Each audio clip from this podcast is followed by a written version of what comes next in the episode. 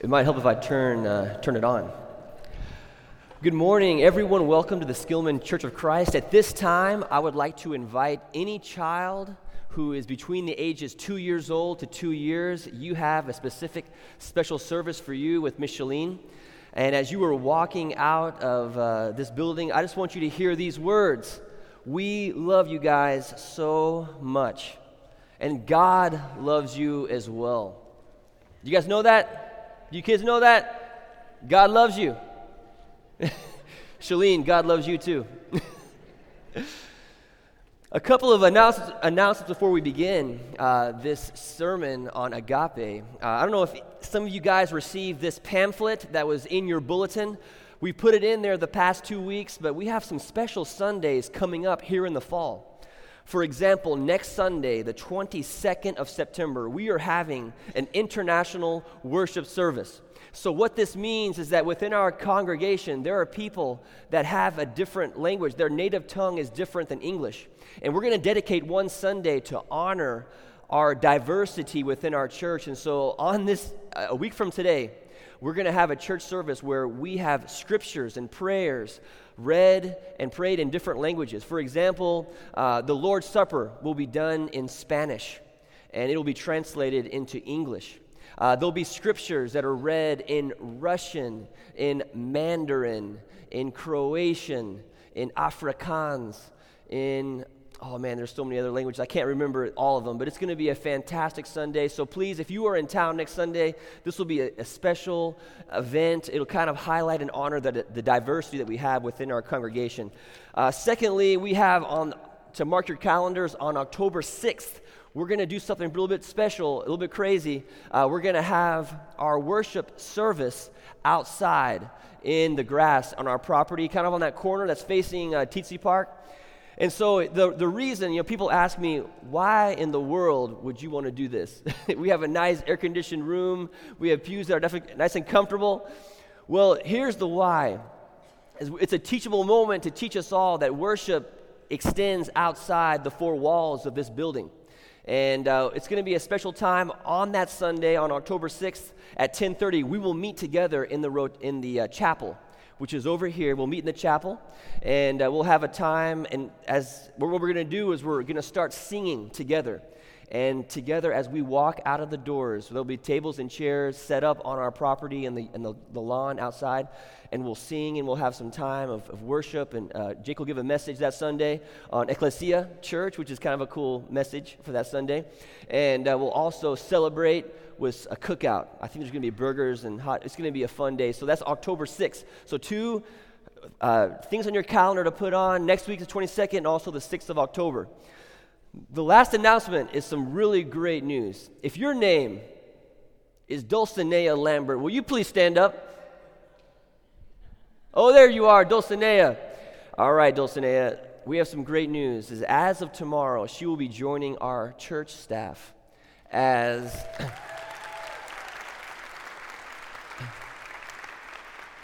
as our our, our communications coordinator. our communications coordinator. So she's going to help us communicate effectively. She's going to help us with our webpage and our social media. Um, and she is going to be starting on Monday. And we are so happy to have her on our team. And I know all of you know and love uh, Dulcinea. So please give her a hug after the services and tell her how happy we are to have her on our team. So, I want to begin with a question today to all of you. Why are you here? No, seriously, why are you guys here? I mean, there's a Cowboys game coming up in a couple minutes. I mean, you guys may have had a, a, fun night on Saturday evening and you had to wake up and you had to come to this building. Why are you here? Like, why did you come here today? Why did you make the effort to put your clothes on, to get in your car, drive a certain distance to this building? when you could have just as easily hung out in your pajamas and binge watch Netflix? Why are you here today? I mean, what sets this community apart from any other group? because if you're like me, I have invitations of community all over the place. I mean, my kids go to school, and I get invitations all the time from PTA meetings and dads groups. So I have that community. I mean, if you guys have basketball groups, you play sports groups that you work out with, you have other groups at your work. And so, what, what is it about this group that is any different than all those other groups that you're a part of? I mean, why do you guys spend the time that you do to come here on Sunday and during the week when we have activities? What is this all about? I mean, what is this community known for? In the, the book of John, chapter 13, Jesus is there at this part of the story, Jesus is there and he's in the upper room. This is right before he's going to be led to the cross and he's having the last moments with his disciples and he washes their feet. And then he says this to them in John chapter 13, verses 34 through 35. He says, A new command I give you love one another. As I have loved you, so you must love one another. By this, everyone will know that you are my disciples if you love one another. I'm going to say that one more time. By this, everyone will know that you are my disciples. If you love one another, this, my friends, is what sets us apart. This is our, our X factor. This is what separates us from possibly other groups that we're invited in, is this four letter word L O V E. It is love. We're not separated, we're not known because of the beauty of our building exterior or because of our just am- amazing attire when we come to worship or the good looks of the worship leader, Shane Calvin. We are to be known by what? By our love. It's the, win- the lens in which we view everything, is how we are to view our role in community. We are defined by love. So here is the kicker, though. What does love mean? Because love in our vocabulary, in the English vocabulary, is used in a whole bunch of ways. I mean, we talk about how we love pizza. We talk about how we love bagels. We talk about how we love our mothers, our grandmothers, how we love Taco Tuesday. This word is used all over the place. It's almost saturated enough to where we don't fully understand the definition. But here's the good news is that the Bible and this might be news to some of you, the Bible was not written in English. The Bible's original language was Greek. And just how oftentimes other languages have other vocabulary, and sometimes things get mixed up in the translation. Sometimes languages have a whole variety of word, and the other language only has one to ascribe to each of these words. I know if many of you have learned uh, other languages, you can see that you know there's some languages, there's some words in other languages that we kind of wish we had a word for in English, but we don't have it in our vocabulary. I think one of my favorite words when, when I was in Peru learning Spanish, one of my favorite words that doesn't have an English translation, a good one, is the word aprovechar. Aprovechar. You know, you Spanish speakers out there, how would you define in English aprovechar? Take to take advantage take advantage. But here's the beauty of aprovechar in Spanish. It's, you know, when we hear the word take advantage of in, in English, it's almost like it's, it's a negative connotation. We're taking advantage of something. But the Spanish word aprovechar, it's like a good thing.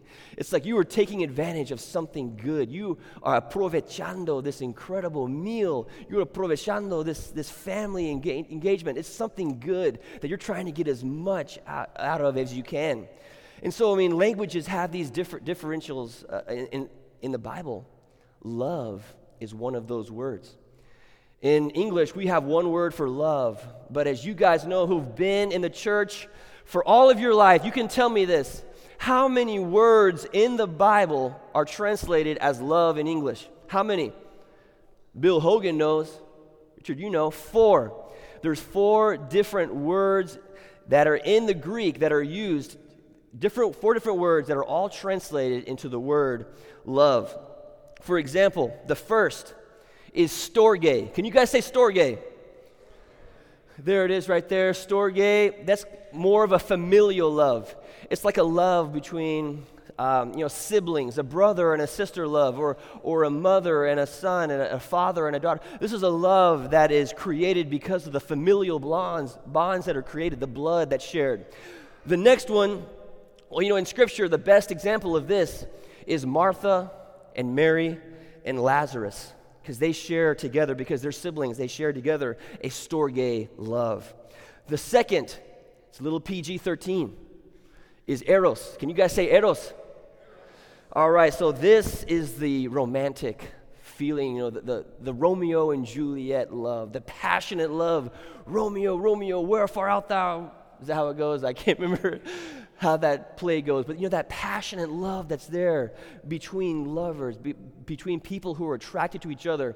Many of us who are married, we, we remember these times at the very beginning of the relationship when all we could think about was the other person. I mean, when we woke up to when we went to bed, it was just, we were drunk with love. And this is the Eros love. It's, it's of course used in the Bible in the Song of Solomon. It reminds me of that song in the 90s R&B song.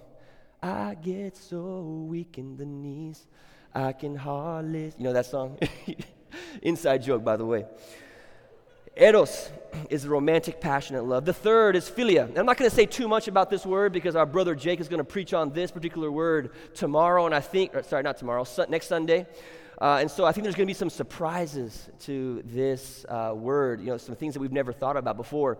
But this is more of a, a, love among friends, a brotherly and sisterly love. You know, the college roommates, the wedding party. And finally, there's the word that we're going to talk about today that's used in Scripture. And what is that word, everybody?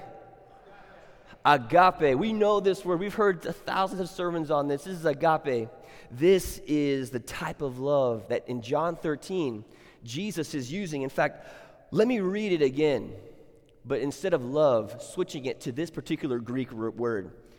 Jesus says in John chapter 13, A new command I give you agape one another, as I have agape you.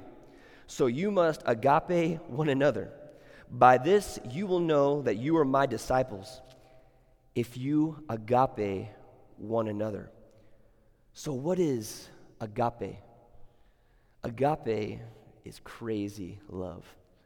It's the love that doesn't make sense. It's the love that is faithful through, it, through the good times and the bad times. It's a love that seeks out. It's a love that's a verb and not just a feeling. It's a love that incorporates, that includes and transcends emotion. This is a love that is inexplicable. This is the love that we are to be known by. I mean, C.S. Lewis, the author, he describes this love as a selfless love that is passionately committed to the well being of others. Isn't that a beautiful thought?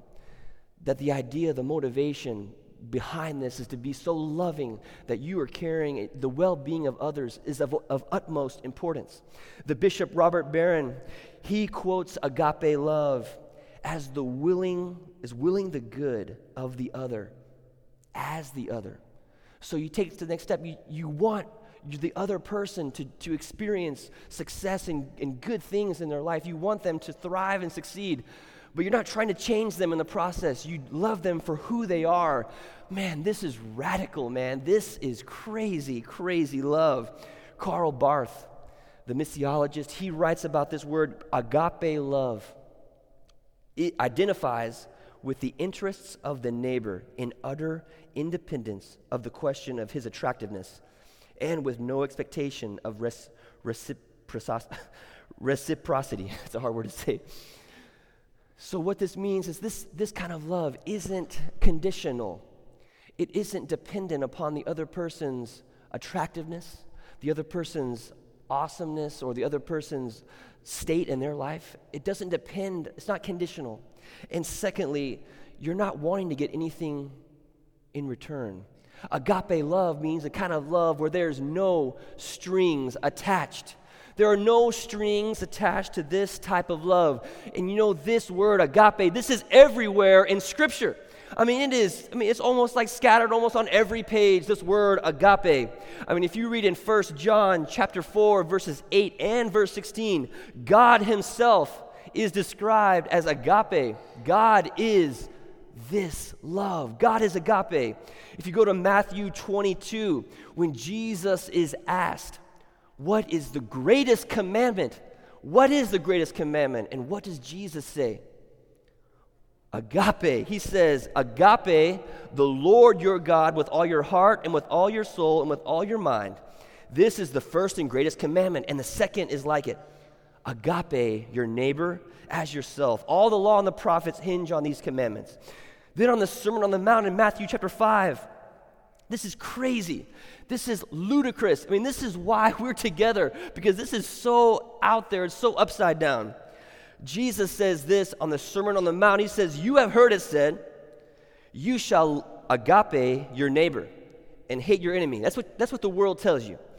But I say to you, Jesus, Christians, what we're about, agape your who? Your enemies and pray for those who persecute you? Oh, my stars. I mean, this is radical kind of love, and this is the love that we are to be known by. This is who we are. This is our trademark. This is our brand. One more verse in John 3:16. Does anybody know that one? Anyone who's been to a WWE wrestling match knows this one.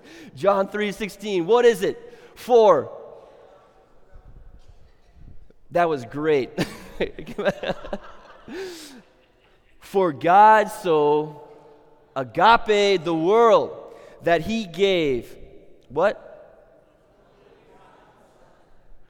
Amen.